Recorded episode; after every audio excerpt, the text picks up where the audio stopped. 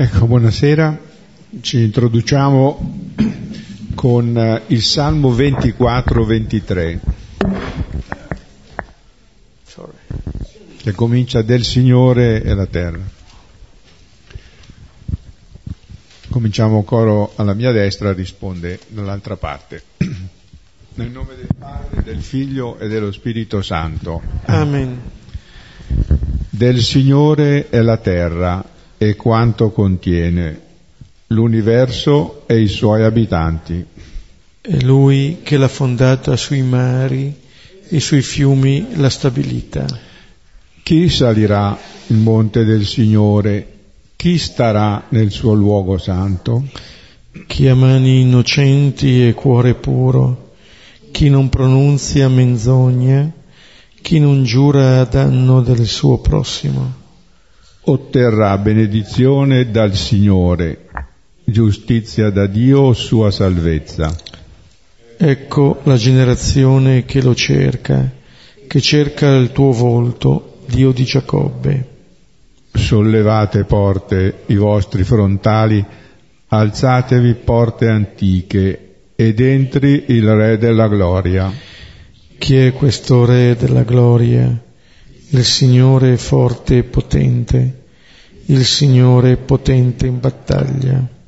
Sollevate porte i vostri frontali, alzatevi porte antiche, ed entri il Re della Gloria. Chi è questo Re della Gloria? Il Signore degli eserciti e il Re della Gloria. Gloria al Padre, al Figlio e allo Spirito Santo come era nel principio e ora e sempre, nei secoli dei secoli. Amen. Bene, ricorrono in questo salmo ecco, espressioni che ritroviamo nel testo di oggi, soprattutto questo eh, richiamo del Tempio e dell'ingresso del Re della Gloria in Gerusalemme. Abbiamo visto questo ingresso che non avviene secondo eh, così un'idea di forza, potenza e eh, di potenza guerriera, ma attraverso l'asinello. L'inizio di questo salmo eh, dice che il cosmo e l'umanità sono la dimora di Dio e anche il suo, do, il suo dono e eh, dicono è ben fondata sui fiumi la stabilità, cioè qualcosa di solito di cui ci si può fidare quindi questo è il quadro e questo potremmo dire questo è la, dove Dio abita. Mm?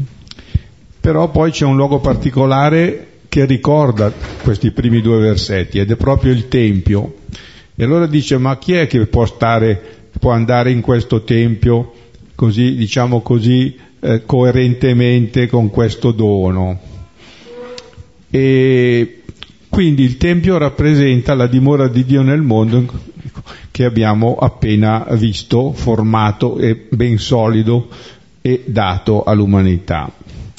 E Dio è dovunque di casa, dunque dovunque lo si può onorare, però al Tempio poi si sale per un motivo per pregare e eh, per dare così, fare un, un gesto ecco, di, di, ringraziamento, di onore, ma allora il versetto 4 e 5 dice che lo si onora sinceramente dentro o fuori del Tempio, ma soprattutto lo si onora dentro nel Tempio se anche fuori si agisce rettamente. Mm? Ecco, questo è quindi la, eh, si va al Tempio in verità se si vive rettamente e non c'è quindi un'ambiguità tra quello che si fa nel Tempio e quello che si vive nella vita. Al versetto 6 eh, si dice ecco la generazione che lo cerca, che cerca il tuo volto questa espressione, ecco, nella scrittura, cercare il volto, come anche noi possiamo dire, io voglio vedere ecco, una persona cara, un amico e, lo cerco, cerco suo, di vederlo. Cercare il volto vuol dire cercare di conoscere qualcuno, hm? di stare, di vivere la sua presenza e vuol dire anche servire lealmente qualcuno, e in questo caso, ecco, cercare il volto di Dio vuol dire aderire a Lui, eh, desiderare di incontrarlo, ma non poi negarlo nella vita. che non ci sia questa contraddizione tra il Tempio, quello che si va a dire e fare al Tempio e la vita. E poi c'è quest'altra espressione, il Re della Gloria. E il Re naturalmente eh, è la figura, una figura chiave, è la figura ideale, no? colui che può tutto, che ha il potere supremo. E allora qui si parla ecco, di questo Signore forte, potente in battaglia. Abbiamo già visto che eh, questo Re, che è Gesù, viene eh, non con il cavallo, non con il carro di, di combattimento, ma arriva sull'asinello. E poi l'altra espressione, la gloria. Anche qui bisogna rovesciare con l'immagine che noi abbiamo.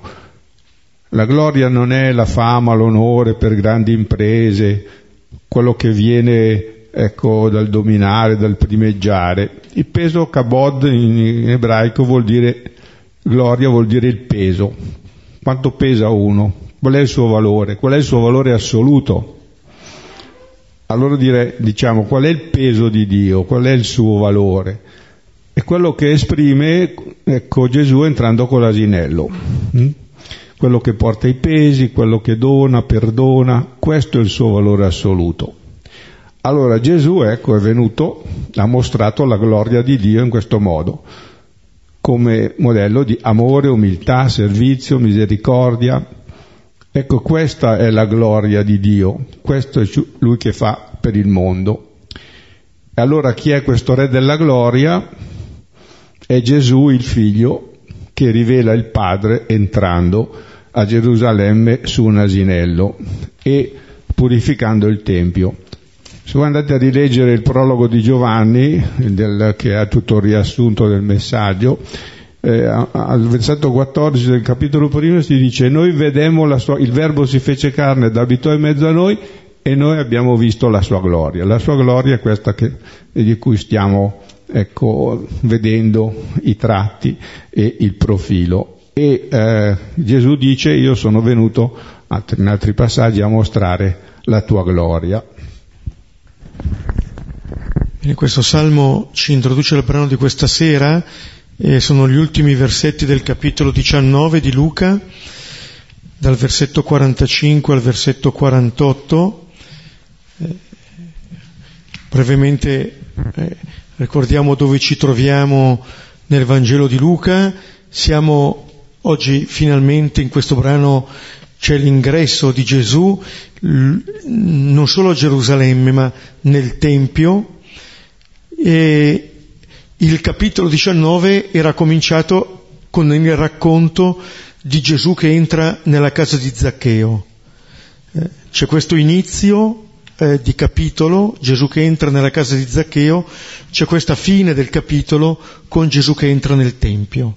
Eh, questi due eh, ingressi eh, da parte di Gesù, la prima appunto eh, nella casa di una persona che non se lo aspettava, non se l'aspettava Zaccheo, tantomeno quelli che erano attorno a Gesù e che conoscevano Zaccheo, proseguita poi con eh, la parabola delle mine, appunto eh, con anche la, mm, la, delegazione che va perché costui non regni, non vogliamo che costui regni su di noi, poi eh, l'ingresso sull'asinello, l'avvicinamento a Gerusalemme, a cui faceva riferimento anche adesso Beniamino, e infine la volta scorsa il, il pianto di Gesù su Gerusalemme, col fatto di riconoscere o meno eh, la visita del Signore.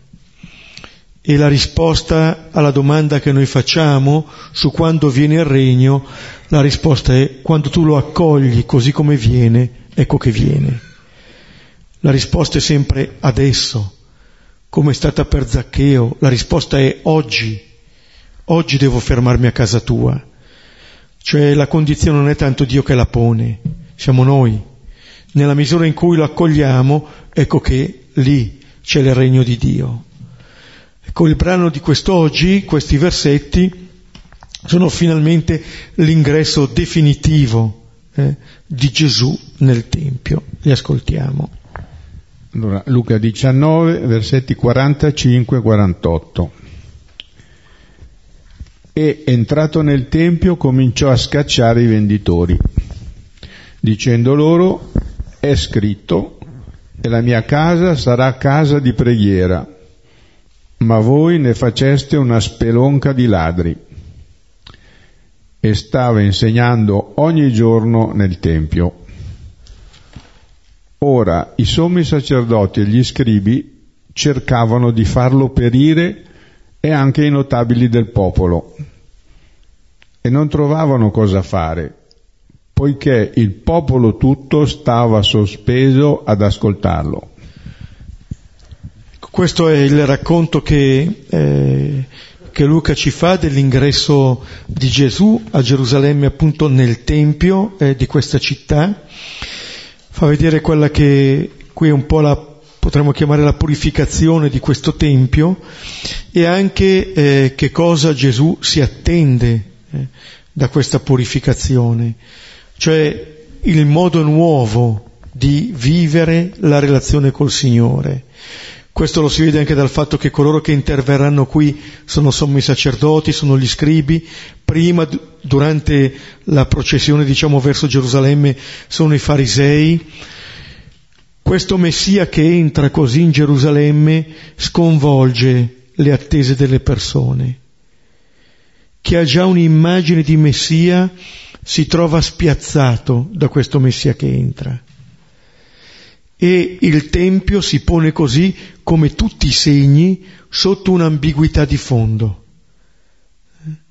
Cioè siamo chiamati a vedere qual è la verità del Tempio, che cosa può significare il Tempio. Si può prestare appunto ad essere letto in maniera diverse e lo vedremo. Gesù arriva nel Tempio, ne, entrerà nel Tempio, starà nel Tempio per quei giorni, però appunto dando a questo Tempio un significato del tutto nuovo. È la più grande istituzione, quella del Tempio, ciò che rende santa quella città è la presenza di Dio in mezzo al suo popolo. Ecco, quello che è il centro della fede di un popolo, dove il popolo può ritrovare l'identità, dice Gesù, si può prestare a un'ambiguità. Tutti i segni. Eh? Già i profeti richiamavano il segno della circoncisione. Eh? Si diceva circoncidete il vostro cuore. Cioè che cos'è che segna la nostra appartenenza a Dio? Che cosa? Sono unicamente dei segni esteriori o qualcos'altro? Cosa vuol dire accogliere questo Gesù nel Tempio? Cosa vuol dire accogliere questo Gesù nella nostra vita? Allora qui, in questi versetti in cui si compiono, eh, si compie il cammino di Gesù verso Gerusalemme, ecco che allora emerge quella che è chiamata ad essere la nostra risposta. E adesso vediamo i diversi versetti. Versetto 45 e entrato nel tempio cominciò a scacciare i venditori. Ecco, questo, ehm, questo episodio della cacciata dei venditori viene riportato da tutti gli evangelisti eh? e viene riportato però in alcuni momenti diversi. Luca, come gli altri Vangeli sinottici, come Marco, come Matteo, lo colloca alla fine, quando Gesù arriva appunto a Gerusalemme. Giovanni lo colloca all'inizio, al capitolo secondo, eh, dopo che ha raccontato le nozze di Cana. Ma al di là della collocazione temporale, Tutte e due queste collocazioni hanno il loro significato eh, molto importante. Quello che è significativo è che tutti gli evangelisti lo riportino. Quello che Gesù compie è qualcosa di estremamente significativo. In Luca poi la presenza di Gesù nel Tempio è qualcosa che ritorna. Il capitolo primo di Luca, dopo il prologo, eh, parla appunto di Zaccaria che si trova nel Tempio ad officiare nell'ora dell'incenso e Gabriele, l'angelo mandato da Dio, annuncerà la nascita del figlio, la nascita del Battista. Eh? E eh, Gesù stesso sarà portato nel Tempio dei genitori dopo i 40 giorni e poi tornerà insieme ai genitori e agli altri della carovana dodicenne al Tempio. Adesso vediamo l'ingresso per Gesù definitivo. Ma se noi andiamo a leggere l'ultimo versetto del Vangelo di Luca, capitolo 24, versetto 53, eh, dice i discepoli, dopo che Gesù appunto scende al cielo, dopo averlo adorato, tornarono a Gerusalemme con grande gioia e stavano sempre nel Tempio lodando Dio. Ecco, allora per eh, Luca questa, eh, questa realtà del Tempio è una realtà significativa. Dall'inizio alla fine del Vangelo c'è questa grande inclusione del Tempio. Con Gesù che eh, spesso viene eh, descritto come presente nel Tempio.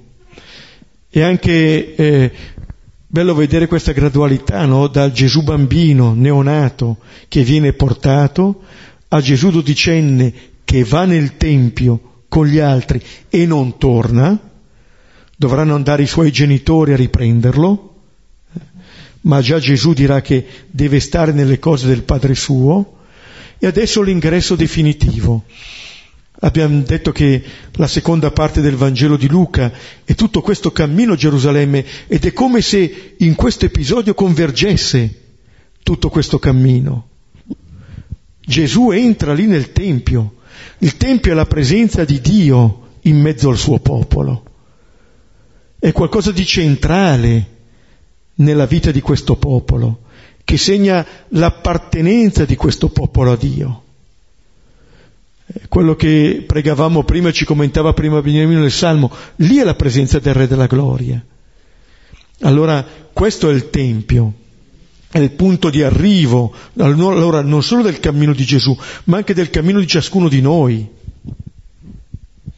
E qui Gesù entra ed è anche eh, interessante che non viene mai detto che Gesù scende dall'asinello su cui è salito.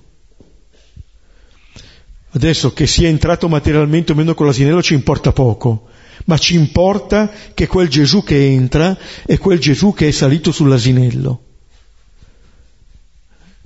E sapremo che il compimento di questa rivelazione sarà data dalla morte di Gesù, quando dopo appunto che Gesù eh, dona il suo spirito si dirà il velo del Tempio si squarciò in due nel mezzo come dire che lì allora senza più possibilità di equivoco si rivelerà pienamente chi è Dio. Nella contemplazione di Gesù in croce noi contempliamo il volto di Dio. Eh? Ecco la generazione che lo cerca, che cerca il tuo volto, Dio di Giacobbe. In Gesù in croce noi contempliamo in maniera piena e definitiva il volto di Dio. In un certo senso Gesù qui entra nel Tempio, ma come abbiamo ascoltato, lo vedremo negli ultimi versetti, c'è ancora una possibilità di equivoco? Di avere un'immagine di Dio diversa da quello che Gesù rivela. E sulla croce questo non sarà più possibile. Allora eh, Gesù che entra nel Tempio ci dice eh, qual è questo Dio. Ora, il Gesù che entra qui nel Tempio non è diverso dal Gesù nato e deposto in una mangiatoia. Betlemme e Gerusalemme si tengono, la mangiatoia e il Tempio si tengono, è lo stesso Gesù, non è cambiato. Qui si rivela in maniera piena, definitiva. Ma vedete, accettare questo Gesù che entra così nel Tempio vuol dire eh, un po' rimodulare quelle che sono le nostre attese. C'è nel, nel libro del profeta Malachia, al capitolo terzo, è l'ultimo libro eh, del primo testamento ed è l'ultimo capitolo. quello che poi eh, fa convergere tutta l'attesa sul Nuovo Testamento, all'inizio del terzo capitolo dice Malachia, ecco, io manderò un mio messaggero a preparare la via davanti a me e subito entrerà nel suo tempio il Signore che voi cercate. L'angelo dell'alleanza che voi sospirate, ecco viene, dice il Signore degli eserciti. Chi sopporterà il giorno della sua venuta? Chi resisterà al suo apparire? Egli è come il fuoco del fonditore, eccetera. Chi resisterà al suo apparire? Perché questo è l'apparire del Signore. Inatteso, sconvolgente. Così Gesù entra nel suo tempio. Eh? Umile, cavalca un asino, un puledro, figlio d'asina. Eh? Allora, eh, questa immagine di un Dio che entra così eh, fa appunto il paio con quello che fa Gesù subito. Cominciò a scacciare i venditori. Queste due cose stanno assieme. Un Dio che entra così, la prima cosa che fa non può che essere quella di scacciare i venditori. Cioè non può stare nel Tempio chi si attende un Messia diverso da questo Gesù. Se io entro nel Tempio come possibilità di vendere di comprare, di cercare il mio interesse, ecco, ho sbagliato Tempio, ho sbagliato luogo, perché ho sbagliato Messia. Se sono nel Tempio per fare i miei interessi, ho sbagliato non lo riconoscerò questo Messia. Sarò dentro appunto per ottenere quello che, che cerco. Adesso è da un po' che manco dalla, dalla sede dell'università statale, ma un tempo c'era una chiesa che tra le varie funzioni che aveva era di accorciare l'uscita verso l'altra via. Eh? Allora si entrava nel tempio per uscire in fretta sull'altra parte. Questo, eh, figurativamente, è spesso il rapporto che abbiamo col Signore. Veniamo da te ma come una specie di scorciatoia per arrivare dove ci interessa arrivare, non per fermarci lì, eh? ma perché lì abbiamo il nostro interesse. Allora, questi che sono i venditori, certo, era un... Eh, qualcosa che andava fatto sia per, per i sacrifici, sia per cambiare le valute, eccetera. Ma vedete, quello che Gesù fa, in Giovanni lo fa in maniera molto più forte, anche negli altri sinottici, in Giovanni prepara anche la frusta per cacciare questi venditori, è per dire che non è possibile stare in quel tempio con la mentalità del comprare e del vendere. Eh? È impossibile. Non si può accogliere un Dio che viene amandoci in piena gratuità con la logica dell'interesse o addirittura lucrando su questo. È una smentita piena di questo Dio, piena. Allora, eh, vedete che il fatto che Gesù sca- dice cominciò a scacciare, in un certo senso non ha ancora finito perché sempre siamo tentati di mettere i nostri interessi e di usare anche il Signore per i nostri interessi. Non ci interessa il Signore, non ci interessa essere come Lui, però se lo possiamo sfruttare per arrivare dove noi vogliamo arrivare, allora va anche bene. L'hanno fatto anche i dodici. Le loro discussioni ritorneranno anche più avanti sono si, su chi sia il più grande. Star dietro a Gesù per affermare noi stessi è la, eh, il tradimento vero della sequela. Eppure il rischio è che noi seguiamo Gesù per affermare i nostri interessi. Non ci interessa questo Messia. Ci interessa che realizzi quello che noi vogliamo. E come vedremo anche dopo, il fatto che Gesù entri eh, nel Tempio non sta a dire che Gesù entra nella sua prigione. Come dire adesso ti mettiamo tra queste quattro mura e ti abbiamo lì, eh, fermo lì, e ci obbedisci. Eh. Isaia, capitolo sesto, versetto primo, i lembi del suo manto riempivano il Tempio. Per riempire il Tempio bastano i lembi del manto. Vuol dire che Dio è molto più fuori che dentro. Se lo vogliamo incontrare lo incontriamo molto più fuori che dentro. Tanto è vero che Dio nel Vangelo incontra la fede più fuori che dentro. La soddisfazione gli viene da fuori. Adesso non è che dobbiamo diventare atei per incontrare il Signore. Possiamo rimanere credenti così come è credente il, il centurione, così come credente la donna cananea. Mm? Ma lo stesso Salomone che costruisce il tempio, il primo tempio la casa, era andata male il tentativo a suo padre, a Davide. Gesù gli ha detto stai buono, non costruirmi niente. Eh, non ho bisogno che tu mi costruisca questo. Salomone, quando costruisce il Tempio, siamo nel primo libro del Re, capitolo ottavo, versetto 27, Salomone dice, i cieli dei cieli non ti possono contenere, tanto meno questa casa che io ti ho costruito. Cioè chi ha costruito il primo tempio è consapevole che quel tempio non può contenere Dio. Non è la prigione di Dio. Non è solamente lì. E guardate, il tempio può essere benissimo quella costruzione che ognuno di noi si fa di Dio. E pensa magari che Dio è solamente lì, nella propria esperienza. Ho questa esperienza di Dio e questa è l'unica esperienza che si può avere di Dio. Questa è la mentalità in genere della setta, eh? che può essere di ciascuno, come essere poco liberi da non riconoscere la presenza di Dio anche altrove e pensare che Dio sia ridotto a quell'esperienza che io ne ho. Devo far così, devo far così, le cose vanno fatte così, la preghiera devo far così, eccetera, eccetera. E imporre questo a tutti. Sapete, la prima regola del buon padre spirituale è quella di non suggerire, tantomeno di imporre ad altri, a quelli che vengono, quello che lui fa.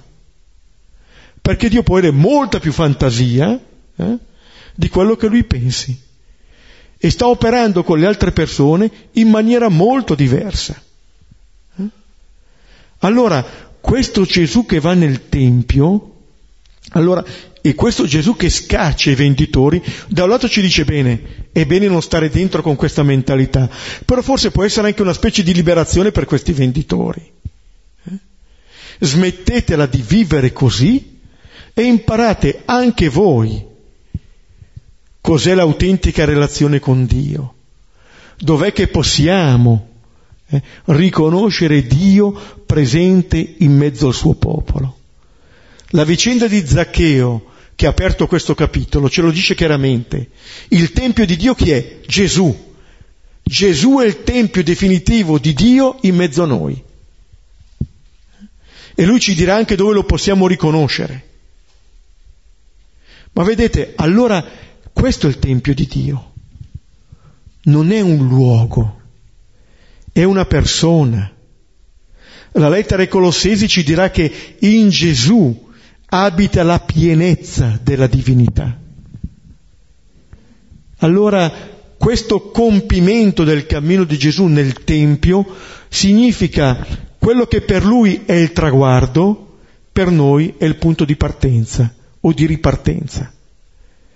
Terminato il suo cammino, comincia il cammino della nostra conversione, che ci porterà a riconoscere in questo Gesù che entra così nel Tempio il Figlio di Dio. Sì, prima si diceva che nel Vangelo di Luca c'è questa eh, continuità eh, di eh, passaggi nel Tempio e la caratteristica di questi passaggi, se guardate bene, è sempre quella di qualcosa di non previsto, qualcosa un po' di quasi incredibile, perché Zaccaria gli riceve l'annuncio che avrà il figlio, poi quando Gesù viene portato, questi due vecchi, Simeone e poi Anna, riconoscono quel bambino che ce ne saranno stati chissà quanti no, che andavano lì, riconoscono ecco, eh, il Messia. E, e, così quando Gesù va a 12 anni, che eh, era eh, così, sembrava una scappatella, ma anche lì ecco, si rivela nella, all'età in cui i ragazzini diventavano figli della parola, Ecco, quindi sono degli episodi che apparentemente sono, possono passare inosservati e sono il contrario di quello che eh, uno si aspetterebbe nella, nella rivelazione di un Dio visto in un certo modo. Versetto 46.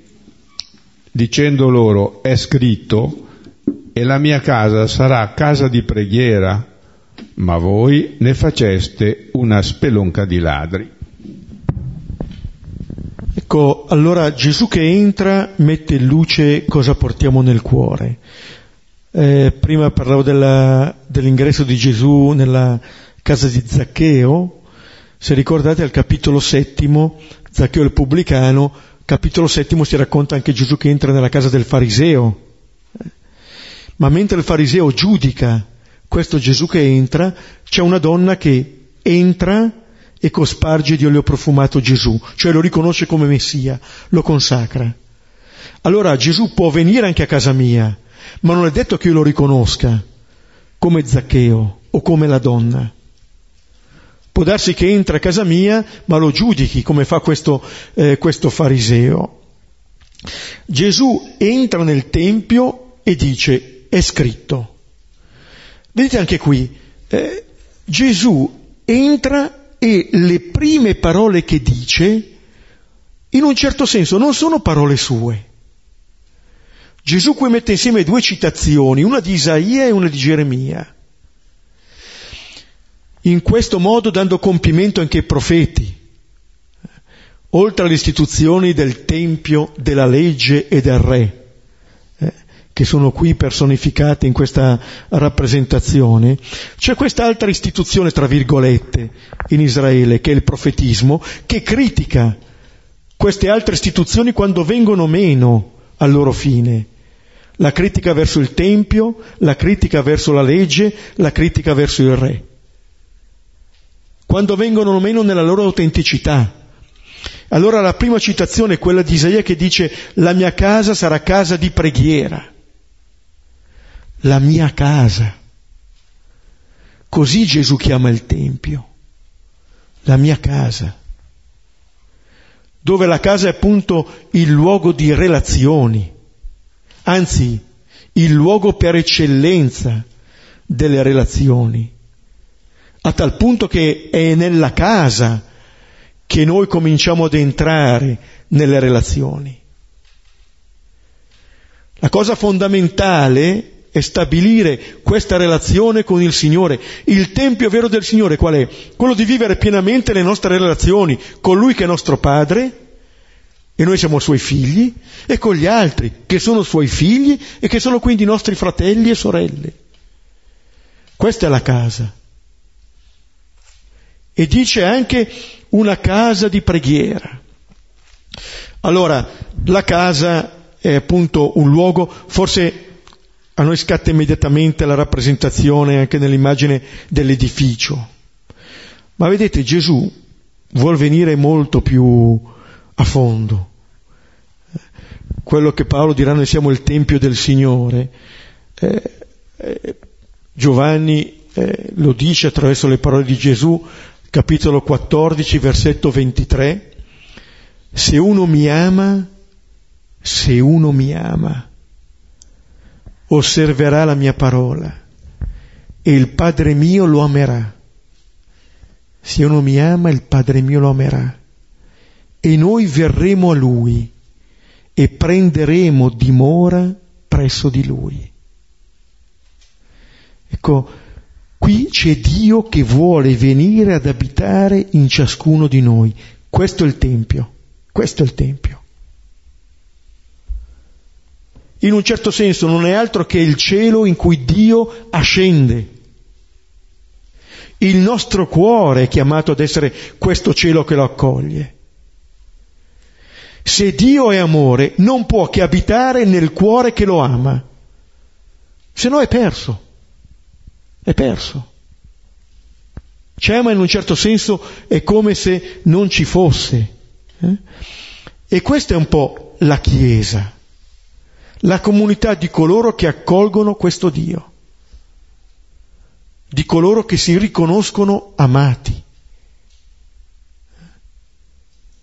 Era nella, nella seconda lettura di questa domenica, mi pare, la, la lettera ai Romani o quella dei Santi, nella Messa dei Santi.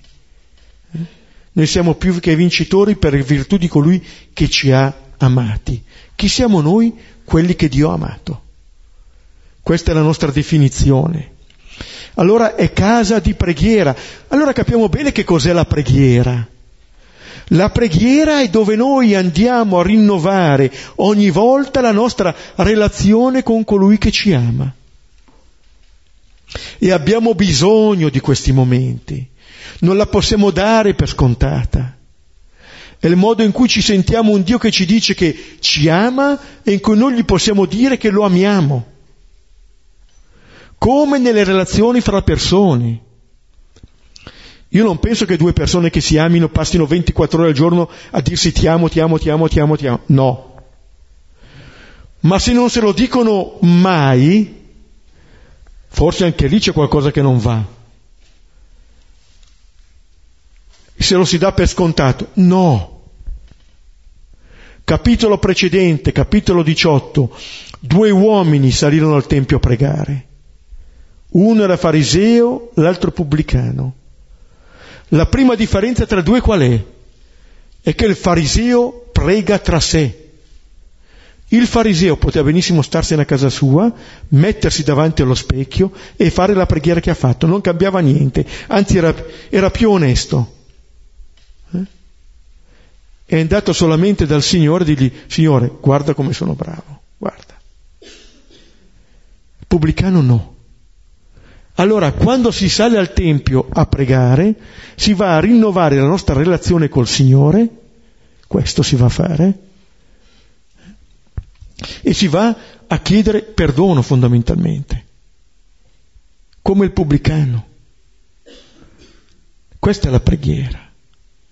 Lo stesso Salomone, quello del, appunto della costruzione del Tempio, dirà continuamente al Signore, ascolta questo popolo quando verrà in questo luogo a rivolgerti alla preghiera, ascolta questo popolo, ascolta, ascolta, ascolta e perdona. Ascolta e perdona. Come dire, che cosa vuoi che ti dica, Signore, se non consegnarti quello che sono? Ma vedete, in questo modo noi rinnoviamo la nostra relazione col Signore. Questa è la preghiera, la mia casa sarà casa di preghiera. E poi la citazione di, eh, eh, di Geremia, Geremia 7:11, ma voi ne faceste una spelonca di ladri, ma voi, quelli che ha di fronte, che tra un po' arriveranno e quelli che siamo noi che stiamo leggendo in questo momento questo Vangelo. Contro il rischio di fare del Tempio una spelonca di ladri, cioè di rubare quello che viene donato, come ha fatto Adamo. Mettere le mani sul dono, come farà Giuda, mettere le mani sul dono, rubare ciò che è donato è strappare via questo. Invece di cominciare un dialogo, una relazione vera con il Signore, pensare che dobbiamo rubargli qualcosa. Perché? Perché abbiamo paura che anche lui ci rubi qualcosa. Eh? E allora eh, Geremia, nello stesso capitolo da cui è tratto questo versetto, capitolo settimo, versetto 4 dice, pertanto non confidate nelle parole menzognere di coloro che dicono Tempio del Signore, Tempio del Signore, Tempio del Signore è questo. Ecco, non confidate in questo. Non basta andare nel Tempio, anzi, può essere un aggravante andare nel Tempio con una logica molto diversa, con una logica idolatrica. Non si va appunto a entrare in una relazione gratuita d'amore con il Signore, ma con l'idolo, che voglio piegare ai miei interessi. Se Dio mi serve, allora va bene. Se non mi serve, lo lascio stare, se no che cosa ci vado a fare? Che cosa ci vado a fare? Ma può essere anche la logica che guida le nostre relazioni umane. Se una persona mi serve va bene, ma se non mi serve, perché? O se non mi serve più, perché? Ma vedete, questa non è una relazione, questa è una strumentalizzazione. E possiamo strumentalizzare il sacro per noi, per la nostra persona, per la nostra parte, per il nostro popolo. Dio è con noi, eh, certo. Ma la questione non è che Dio sia con noi, siamo noi che non siamo con Lui. O siamo con un'immagine diabolica di Dio.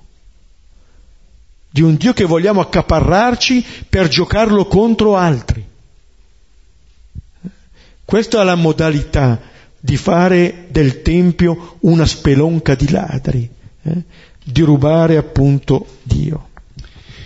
Sì, quando Gesù va a Nazare dove è stato allevato e un sabato entra nella sinagoga, gli danno da fare la lettura. Era una lettura che annunciava appunto il Messia, era da Isaia 61 e poi anche dal profeta Sofonia, lo Spirito del Signore sopra di me, eccetera.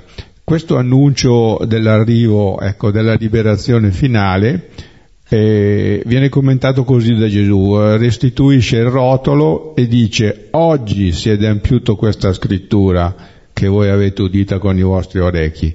Quindi quando, qui è un po' il rovescio, però è quello che è scritto si eh, realizza oggi, ogni giorno, ogni oggi, se eh, lo si ascolta e si crede in questo, in questo scritto versetto 47, stava insegnando ogni giorno nel Tempio. Ecco, Ora, questo, fermiamoci qui su questa primo, prima parte del versetto che ci fa vedere l'azione di Gesù. Vedete, Gesù scaccia i venditori, ma sta nel Tempio. Cioè, la critica di Gesù non è tanto verso il Tempio. Vedete, non è che sia cattivo il Tempio, è la modalità che può diventare cattiva. Dipende sempre da come vivo le cose. Eh? Certo, se, eh, se, il Tempio diventa eh, quello che stavano vivendo quei venditori, allora è bene appunto che vengano cacciati. Però Gesù sta eh, nel Tempio allora si tratterà di purificare anche nella nostra vita. Sant'Ignazio userebbe il termine mettere ordine nella nostra vita, cioè non buttare tutto, ma dà un ordine alle cose, stabilisce una gerarchia di priorità, che cos'è la cosa più importante, qual è la cosa meno importante. E dice insegnando. Ecco, Gesù insegna. Adesso non viene riportato alcun insegnamento, forse perché è la sua persona. E anche qui vediamo una gradualità del modo in cui Gesù sta nel Tempio. Certo la prima volta entra a 40 giorni, da un lato non dice nulla, sembra, non dice una parola, ma sapete, il buon padre Arrupe in una preghiera che, fa, che rivolge a Gesù, Padre Ruppe è stato nostro Padre generale, avviata la causa di beatificazione, ehm, in questa preghiera Gesù chiede ehm, di insegnargli eh, il modo di agire che ha, avuto, di, che ha avuto Gesù. E chiede anche di insegnargli il modo che lui ha avuto di comportarsi anche con Giovanni Battista quando Giovanni Battista, prima che nascesse, e mi chiedevo, tu guarda, quando si sono incontrati la prima volta, erano le due donne gravide, una al terzo mese, una il sesto mese, l'altra eh, appena, col verbo appena incarnato nel grembo, meno ancora di Gesù con 40 giorni. E che cosa può insegnare un bimbo nascosto nel grembo? Non lo so, ma la prima cosa che può insegnare è che è nascosto. E quante cose nascoste ci possono insegnare, ci può insegnare la vita? Quante cose avvengono nel nascondimento? La prima cosa che il Messia ci insegna è che quando viene riconosciuto non è nemmeno, vi, non è nemmeno visto. Non è nemmeno visto. A 40 giorni avrà detto, avrà fatto qualche pianto, già ci avrà insegnato qualcosa di più. A 12 anni cosa fa Gesù? Quando tornano Maria e Giuseppe, lo trovano seduto tra i dottori mentre li ascoltava e li interrogava ed erano stupiti delle sue risposte. Allora Gesù la prima cosa che fa è ascolta, ascolta. La prima cosa che Gesù fa non è dire, ma ascoltare. Per poter dire delle cose è necessario prima ascoltare.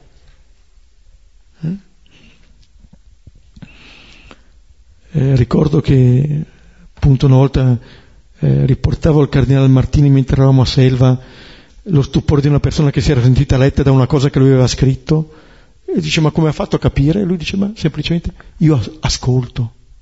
Lui dice con la cosa più, più semplice di questo mondo, in realtà forse è una delle realtà che richiede maggiore ascesi, questo dell'ascoltare, ma dell'ascoltare veramente. Non di star lì, vabbè, vediamo appena finisce. La prima cosa che fa, ascolta. Seconda cosa che fa, interroga. È interessato a sapere, a conoscere. E poi erano stupiti delle sue risposte, vuol dire che risponde alle domande che gli fanno. E adesso qui insegna. Quanta pazienza che ha Gesù. Non è entrato e insegnato subito, ha ascoltato, interrogato, ha risposto. E stava ogni giorno, ogni giorno. In questo tempio va e torna. E questo eh, per noi può essere anche un invito a perseverare nell'ascolto di questo Gesù. Per lui non saranno tanti giorni, ma per noi questo ogni giorno vuol dire sempre. Ogni volta che ci mettiamo all'ascolto di Gesù, è per noi questo oggi, ogni giorno.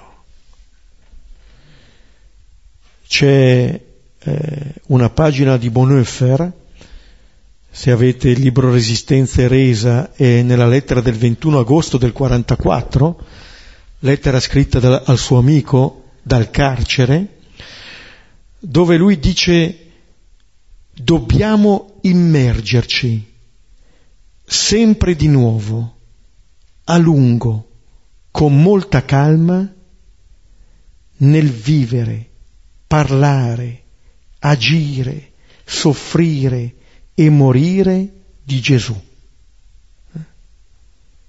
Sempre di nuovo, a lungo, con molta calma, immergerci, immergerci. Lì noi rinasciamo.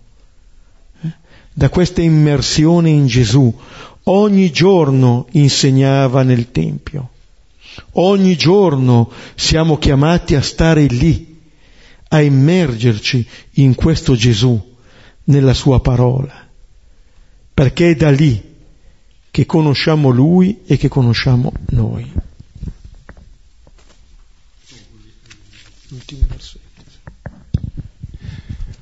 Ora i sommi sacerdoti e gli scribi cercavano di farlo perire e anche i notabili del popolo e non trovavano cosa fare poiché il popolo tutto stava sospeso ad ascoltarlo. Ecco, di fronte a questo Gesù che entra così nel Tempio, che scaccia i venditori, ecco le reazioni. Due reazioni. Chi lo vuole uccidere e chi è sospeso nell'ascolto. Poco prima c'erano stati i farisei che, che avevano detto a Gesù rimprovera i tuoi discepoli, alcuni tra i farisei. Adesso ci sono sommi sacerdoti e gli scribi, i detentori del potere religioso, politico, gli scribi di quello culturale. Chi vuol far perire Gesù?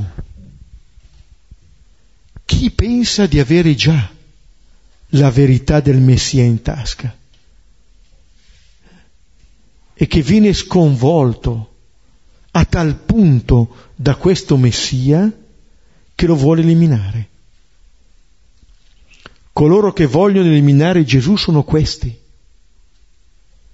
In un certo senso coloro che si ritengono credenti, suona anche come monito per noi. E eh, sarà ucciso per mano dei romani, ma la condanna è qui. Perché appunto eh, la rivelazione che Gesù fa di Dio non viene accolta, non viene accolta si vuole eliminare. Questo insegnamento, eh, finalmente l'asino diventa insegnante, eh, l'asino di, con cui Gesù diventa finalmente il vero insegnante, quello è l'insegnamento di Gesù. Imparate da me che sono mite e umile di cuore. Allora, o ci fidiamo di questo, eh, oppure no l'apprendimento qui avviene per fiducia. per fiducia. E così anche nell'esperienza che abbiamo fatto forse, no? In genere le materie che ci sono piaciute di più perché c'erano insegnanti migliori, che ci facevano piacere le materie. Eh? Gesù ci fa piacere questa materia. Però si rivela qui questa reazione anche. I religiosi del tempo lo vogliono far perire. Cercavano di farlo perire. Dipende sempre dalla parola a cui vogliamo dare ascolto. Il popolo resta sospeso, e lo vedremo adesso alla parola di Gesù. Questi danno, vo- danno ascolto ad un'altra parola, eh? alla parola del serpente, alla parola del tentatore, di un Gesù mite e umile di cuore, i sommi sacerdoti e quei sommi sacerdoti che ci portiamo dentro non sanno cosa fare. Queste sono le tentazioni. Di fronte a questo Gesù si rivela quello che portiamo nel cuore. L'aveva detto anche Simeone. Segno di contraddizione, perché siano svelati i pensieri del, di molti cuori.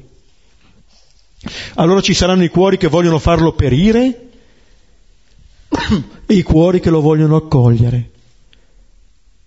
Si vuole eliminare Gesù come questa uccisione come unico rimedio possibile. Che dalla morte di questo Gesù venga per noi la vita. Facendoci vedere che queste persone eh, hanno un'idea di Dio che va assieme con la difesa del loro potere. C'è questa alleanza tra Dio o questa falsa immagine di Dio e il potere. Eh? Tenere a tal punto a se stesso il potere da voler far fuori il figlio di Dio. Affermare a tal punto se stessi da venir meno alla propria verità e alla verità di Dio. O si può avere l'altra possibilità del popolo che sta ad ascoltare il popolo che accetta l'insegnamento di questo Gesù che è entrato così a Gerusalemme. In questo l'ascolto è la vera accoglienza. Chi ascolta la mia parola, la parola di Dio, è per me madre, fratello e sorella. In questa è l'accoglienza vera. In questa è la vera parentela di Gesù. Allora è in questo che siamo chiamati a identificarci. E qui l'insegnamento di Gesù fa tutt'uno con la sua persona. Accogliere il suo insegnamento vuol dire accogliere la persona di Gesù. Non si distingue la parola da colui che la pronuncia. Ecco allora che l'ingresso definitivo in Gerusalemme e nel Tempio manifesta eh, quanto portiamo nel cuore, rivela pienamente chi è Dio e rivela anche noi a noi stessi. Ci possiamo fermare qui qualche momento per rileggere, li invito poi a condividere eh, quello che portate nel cuore, con grande libertà e con grande semplicità.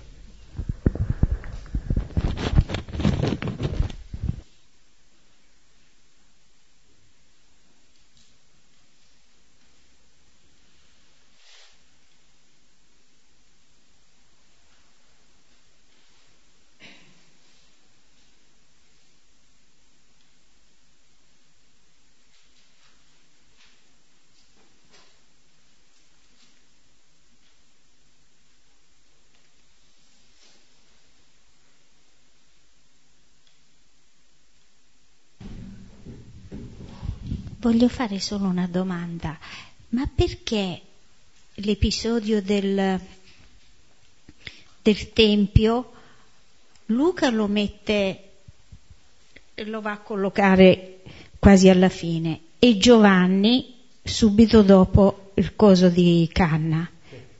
Il motivo qual è? È una curiosità. Grazie. Allora, nei Vangeli sinottici Matteo, Marco e Luca eh, di fatto eh, tutti i Vangeli convergono verso l'arrivo di Gesù a Gerusalemme alla fine dei suoi giorni. Giovanni invece riporta più viaggi di Gesù a Gerusalemme. La collocazione eh, all'inizio ne fa quasi un brano programmatico eh, che dice eh, qual è la vera presenza, no, del, il, presenta già eh, il corpo di Gesù come il tempio definitivo di Dio. Non solo, la collocazione anche nei cap- lo mette subito dopo Cana. Hm? Vuol dire che c'è una presenza di Dio in quel banchetto di nozze dove l'umanità, c'è una figura di pienezza di umanità e, come dire, caccia fuori tutti dal Tempio, cioè dove noi penseremmo che ci sia Dio, non c'è, li ha cacciati fuori tutti. E dove non pensiamo che ci sia, c'è. Però in Giovanni sono diverse le volte in cui Gesù si reca a Gerusalemme.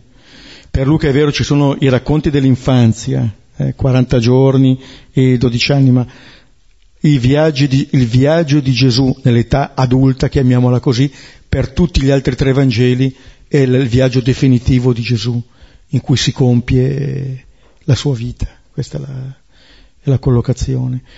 Vedete, anche il modo con cui vengono costruiti i Vangeli, vedete, non è solamente la cronaca della vita di Gesù, non è questo il Vangelo, eh? è il messaggio, la buona notizia. Allora eh, gli evangelisti poi costruiscono, secondo del loro intento e del loro annuncio, la modalità di costruzione del racconto anche.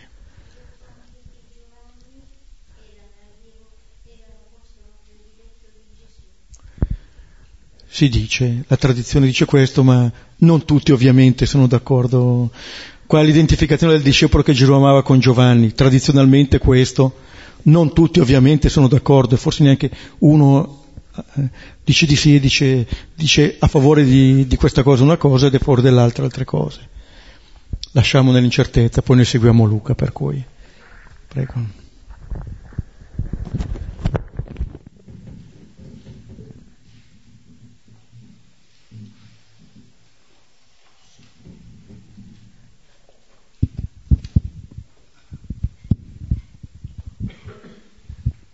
Sì, a me piaceva molto riflettere su quel... Ehm, oddio, ho perso il filo dell'età, eh, dicendo sta scritto, perché è un riferirsi a, a un oltre, cioè è, è, è un assurdo, è la parola che cita la parola per essere parola. È, è un segno di umiltà profondissimo ed è un segno di essere, di guardare sempre l'oltre, non essere mai il centro. Poteva benissimo giocare il centro dell'universo, molte altre volte dice vi fu detto, ma io vi dico. No? Mentre invece in questo momento eh, per parlare cita, cita la scrittura.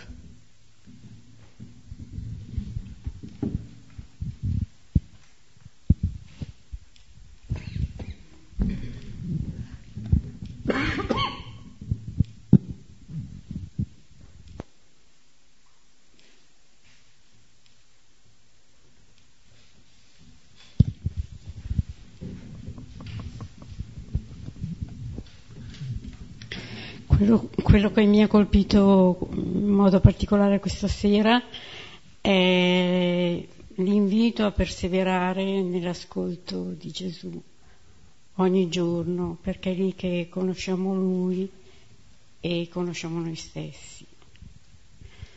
E se devo farmi un rimprovero è che io ascolto molto di più eh, le cose del mondo, la realtà che mi circonda, magari anche cose giuste, però è il tempo che si dedica all'ascolto della parola di Dio è sempre poco. Allora mi chiedo come fare a vivere più intensamente questa parola.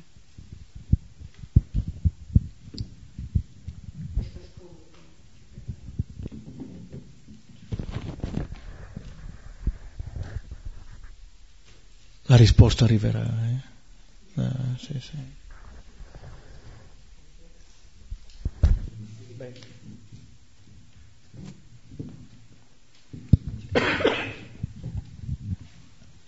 Quello che mi ha fatto più colpo e riflettere è eh, che dobbiamo fare pulizia del Tempio, perché lui caccia via quello che non serve. Allora ehm, l'operazione importante anche da fare dentro ognuno di noi è proprio quella di, eh, nel momento in cui io accolgo il Signore, eh, devo fare pulizia del Tempio, cioè devo buttare via eh, tutto quello che non è e non mi aiuta a accoglierlo come si deve, ma soprattutto ad avere un'immagine vera eh, di di chi è Gesù e di chi è Dio.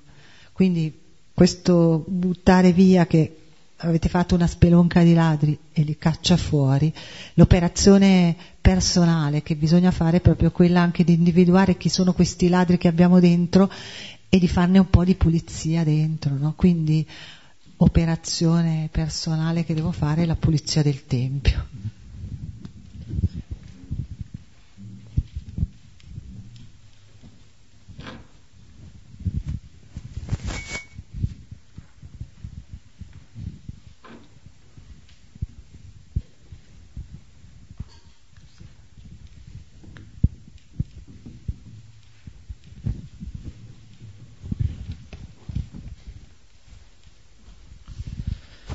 Anche a me ha colpito, cioè rifletto molto proprio su questo tema della, in questo periodo, sulla, ehm, sul fatto che ogni relazione è tempio. E, mi fa molto piacere che Gesù si arrabbi e scacci i venditori, perché difende la vita, no? E, e, rest- e non so, è un periodo che mi continua a ripetere nella testa il mantra restare umani in qualunque situazione, cioè proteggere davvero il tempio nelle relazioni, anche quando si è eh, in contesti che sono molto utilitaristici. E non è facile perché ci si sente un po' a volte uh, in contesti in cui si ragiona tanto in termini di opportunismo, di prendo questo, metto quello, mi serve quello, un giorno esisti, il giorno dopo non esisti più ehm, e non riprodurre eh, questi comportamenti, cioè davvero eh, in, in, qualche modo restare, mh, mm, amare Gesù e continuare a tutelare il Tempio, che è ogni relazione, che è ogni volto che io poi onoro nell'incontro. E, e devo dire che non è semplice, che non è semplice, però davvero lo, ringrazio di questo cacciare i venditori perché è questo fare pulizia e mettere ordine, mettere priorità.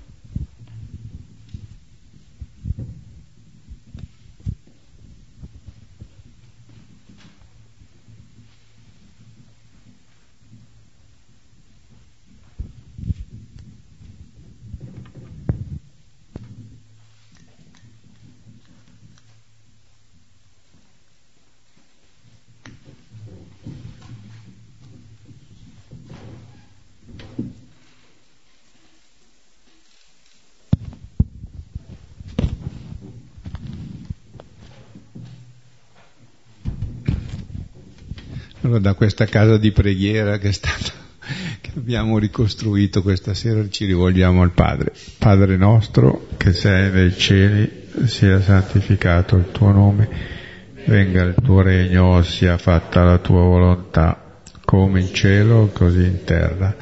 Dacci oggi il nostro pane quotidiano e rimetti a noi i nostri debiti, come noi li rimettiamo ai nostri debitori non ti abbandonare alla tentazione, ma liberaci dal male. Amen. Nel nome del Padre, del Figlio e dello Spirito Santo. Bene, ci vediamo martedì prossimo. Buonanotte e un aiuto per le sedie.